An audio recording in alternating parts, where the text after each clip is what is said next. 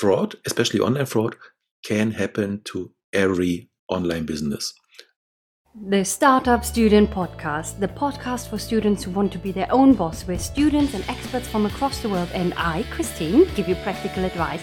We are looking into tips all around starting and marketing your own business, as well as productivity to better balance your student and business life. Turn your idea into reality. I'm your host, Christine. Let's start this episode. Welcome back. It's a new week, a new podcast episode, and it's episode number four, which is not the last one, but we tell you about this in the end with Lars Funke, and we're talking about payment providers. So, everyone who sells something online, this is for you. Welcome back, Lars. Hey, Christina. Pleasure to meet you again. and today, so episode four, like I said, and really, really, really recommend episode one, two, and three to listen to as well because that builds up to what we're talking about now, but also not. You can listen to it separately first and then go back and listen to the other ones as you wish, because today we're talking about limiting the risks when you're selling something online. Over to you, Lars. Perfect. Yeah. Basically, risk is something which, especially when you're a startup, people do not even have on their radar until it happens and they have the first fraudulent uh, customer. So basically, the main question is Is it important for me, yes or no? And how can I define if I could be really be affected by risk or not? So basically, the first question is basically Does it can it happen to me or what do I have to think about? What are the consequences? That's quite easy to answer. Fraud, especially online fraud, can happen to every online business. Some of the business are more endangered, endangered in the e-commerce than others. It has to do a lot with the products you're selling and the clients that you have. But what you can say in general that approximately 3% of the profit of an e-commerce company is lost annually by fraud. Does now not sound that much, but if you, for example, are a startup and you plan in the first year with 100,000 euros transaction volumes, then basically this is a quite huge number because normally this says you should have a revenue between 30 to 40% in the best case, which means that your profit is then uh, 30 to 40k. And if you have 30k profit and 3% profit is lost by fraud, then this means that 1,000 euros you're handing out to fraudsters and you're not getting anything back in return. So, and 1000 euros, that's at least a small holiday trip over a weekend. So basically, that's something which you better should keep in the company. It is actually, and it's it's it's a lot of money. I mean, every money lost to fraud is lost money in the end, and it also doesn't reflect uh, well on you. And there might be some things that you can do to limit that risk, and this is what we're going to talk about today. yeah, exactly, and especially when you can make things right already in the beginning, it will help you to reduce fraud while you are growing. And as I said, basically for 100k per year, it's already 1,000 euros now imagine you scale your business with the factor 10 and you are selling products for 1 million euro per year. Then it's already 10,000 euros and then it really starts to get painful.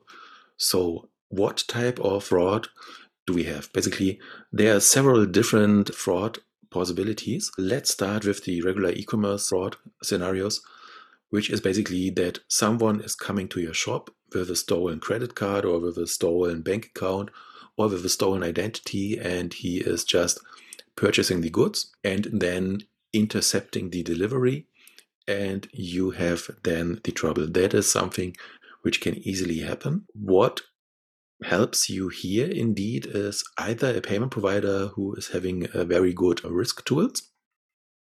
For example, there are now several ones in the market which use already some artificial intelligence and big data analysis to make sure that fraudsters are identified before the final order is confirmed. So, in best case, they stop the transaction already during the ordering process. But also, something which you should be aware of and which you should use is your common sense. What I've seen in the past is indeed that, especially startups and young business were super happy that they found a new customer who purchased in the first week a product of 100 euros and then a few days other they purchased again for 200 euros increased again to 300 400 500 1000 euros. So they're really happy about it but they have not realized or not thought about that it's not common behavior that it doesn't really fits to the way their product works or it doesn't fits to be to the behavior of the other clients. So what happens especially if you have these type of patterns where you see okay one and the same customer is quickly starting to increase the order volume then this could be an indication that it's a fraudulent case. Worst case, if you do not realize it, you're really happy and motivated that you have such a great customer and you keep on sending the goods to him even quicker. Until then, the first dispute and chargeback cases from the payment provider comes in, and you realize that it's a fraudulent customer who basically abused your shop. And if you then have maybe sent out goods in a value of already 1,500 euros, then it will be almost impossible to get them back or to stop the delivery. And what then happens is the goods are gone. And in the next step, what will happen is you will have the dispute case with the payment provider. And if he is not securing your transaction for specific fraudulent cases, then it could, in the worst case, even happen that not only the goods are gone, but that they will also deduct the money again from you. So, which means goods are gone, money gone, and you as a merchant are the loser. If you would have then in first instance monitored the transactions more carefully and would have been more suspicious, you could have seen this type of pattern, you could have realized it, stopped the order and canceled it basically. Uh, what then would happen? Of course, you would not have made the transaction, you would not have made the turnover and the revenue, but you would still have the goods in your stock and you could sell them to the next genuine customer. This is something which specifically startups need to learn to understand. It's not only about selling, it's about selling securely because it doesn't bring you anything if you sell goods and you don't get the money at the end. This is to regular fraud. Another fraud, which is quite common, is the so called friendly fraud. What does that mean now? Friendly fraud is that the ones who is ordering the goods will be automatically the fraudster. So basically what will happen is basically that someone is purchasing the goods with his own credit card or with his bank account and he will get the goods delivered to his address and accept them. And maybe he doesn't need to sign for the delivery. In such a case, he can simply say, Hey, I have not received the goods. Or what they sometimes do as well is they say they have not ordered the goods. The benefit here with credit card very often could be that, especially when the transaction is done via 3D secure or verified by Visa, then you basically, as a merchant, have the security that you can prove that the order has been done by him. But unfortunately, there are still merchants out there who experience that because simply try to do it, and then at least you have the trouble and the pain with that.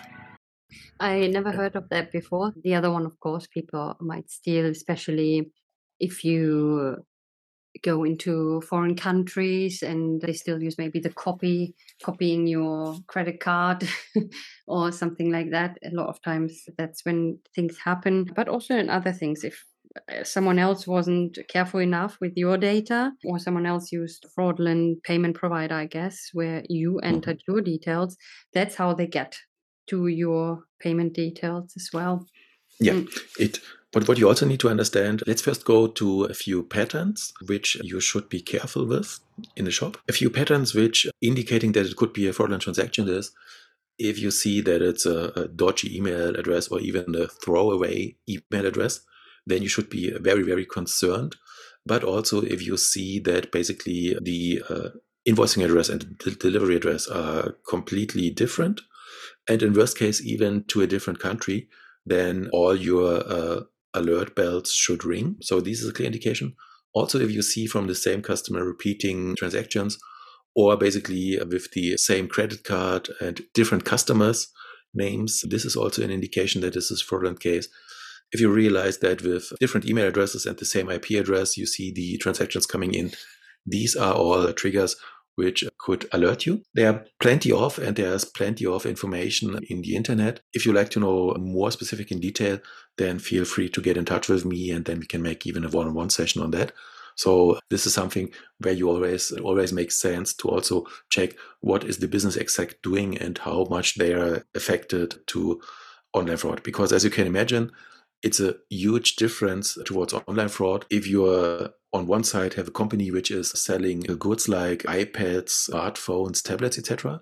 And on the other side, if you're having a company there which is selling chocolate online. Because why is there a big difference? Normally, what fraudsters do, especially for stolen credit cards, they buy them on the dark net in the internet, and they cannot be assured that they are the only ones who is going to purchase the stolen credit card data. So what they do is they try to get as much as profit out of the stolen credit card as quick as possible because there's always a risk that someone else is doing the same or trying the same and once the bank in the background realizes that the credit card is stolen and used for fraud cases, it will be blocked.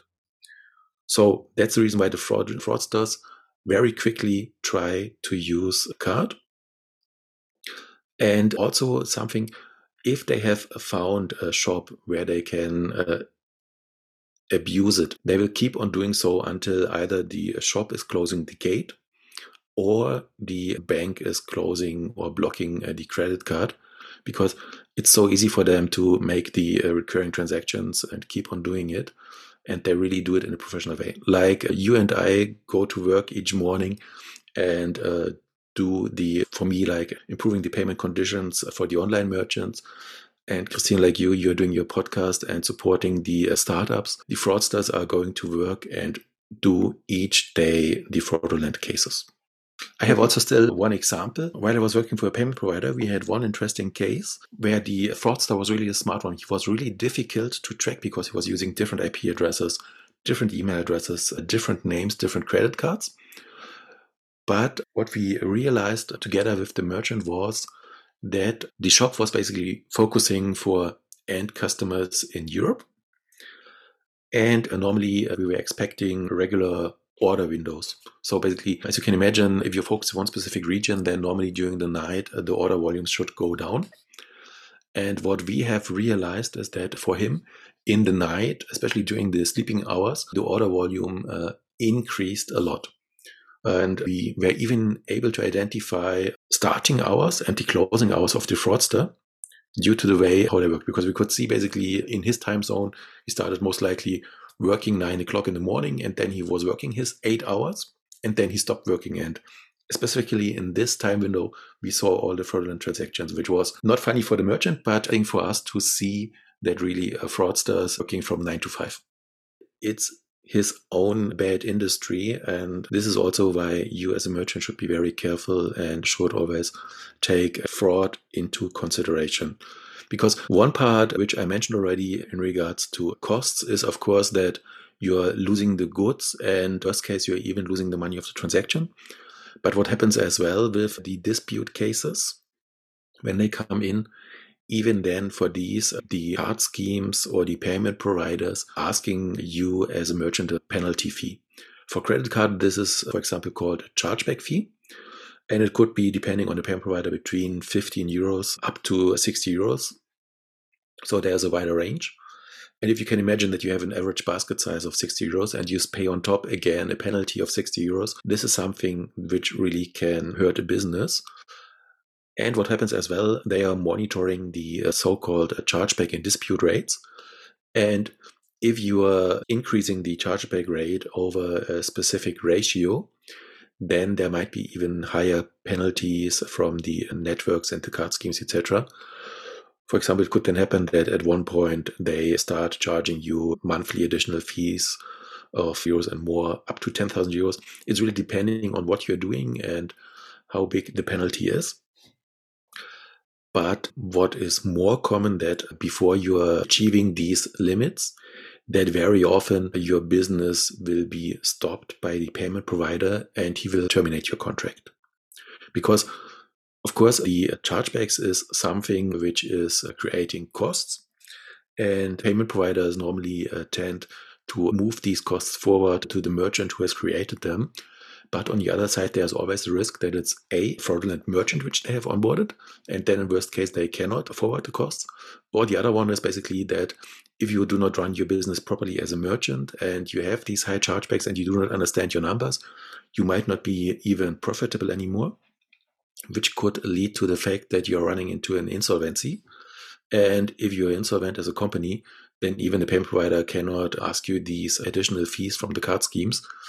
And then he would need to pay it by his, uh, from his own pocket, which is then, of course, a negative for his balance and long term also negative for all the normal and white sheep customers, uh, white sheep merchants, because it might happen that at the long term, then the payment provider needs to increase the costs. And in order to prevent that, and in order to keep their business clean, then the payment providers tend to shut down the merchants which have higher risks. And higher risks means that they have a higher number of chargebacks, higher number of dispute cases, not reacting to requests from the payment provider, but also not reacting to requests via email from end customers. These are all indicators for the payment providers which say, okay, this is most likely one of the type of the merchants which we do not like to work together with. Wow. Okay. Thank you. So it's always worth everyone who's listening to talk to an expert about this, mm-hmm. checking what you can do to prevent this and make sure you choose the right payment provider. But again, like we just heard, even they are not 100% bulletproof and fraud proof, let's say. So thank you for sharing that. Any yeah. any other things, any final things that you wanted to mention? Yeah, I think you just gave also a good keyword, choosing the right provider. Of course, you as a merchant should be also careful whom you are choosing as a payment provider, but because they are not only the regular ones, there's even a, a branch in the payment providers where payment providers, especially for high risk, try, I would not say a trick merchants, but where the business is really related in such a way that it might be indeed unlikely that the merchant is going to get his payout. So it's basically then the black sheeps of the payment industry, if you want to say so, because what they say, they promise you that they are able to accept your business. They ask high fees for the onboarding because you're not accepted anywhere else. And then at the end, basically, they have such high payout limits or such high penalties in terms of fraudulent transactions that at the end of the day, there is no money left for your business. And this is something where you should be uh, careful as well. So always double check is the payment provider with whom I am planning to work authentic? Is he genuine? Can I ask some of his customers if how they have been treated, etc., to make sure that you do not get one of the black sheeps there. You don't uh, get into yeah fall into the traps really and again like i said there's a lot that you can do lars already mentioned so many things and maybe take up a consultation call with him because uh, same with planning when you plan things you will save a lot of time. So here when you try to avoid risks and talk to someone who knows what they're doing and has a lot of examples then that can save you a lot of money in the end and a lot of headache as well. Thank you so much for sharing that. The other thing that we wanted to mention, and we did hint on that in one of the previous episodes, is that the payment providers for coaches and let's say service providers are sometimes a bit sometimes need a bit of different setup a bit of different things to consider. So lars has kindly suggested to do a bonus episode for that which will be coming out next week. So instead of four episodes we actually decided to do five because i think there's a lot of service providers here a lot of coaches and consultants that are listening so everything that we mentioned is also relevant to you, of course, but there's some specifics that Lars is happy to go through in the next episode. I'm looking forward to recording that and thank you so much for your time today again. Thank you as well, Christina. Yeah, I'm also looking forward to the next bonus episode, which will be specifically for coaches, mentors, and the ones which have something which you can consider as a so called high ticket business. Excellent. Thank you, and I'll speak to you in the next episode. Thank you. Bye bye.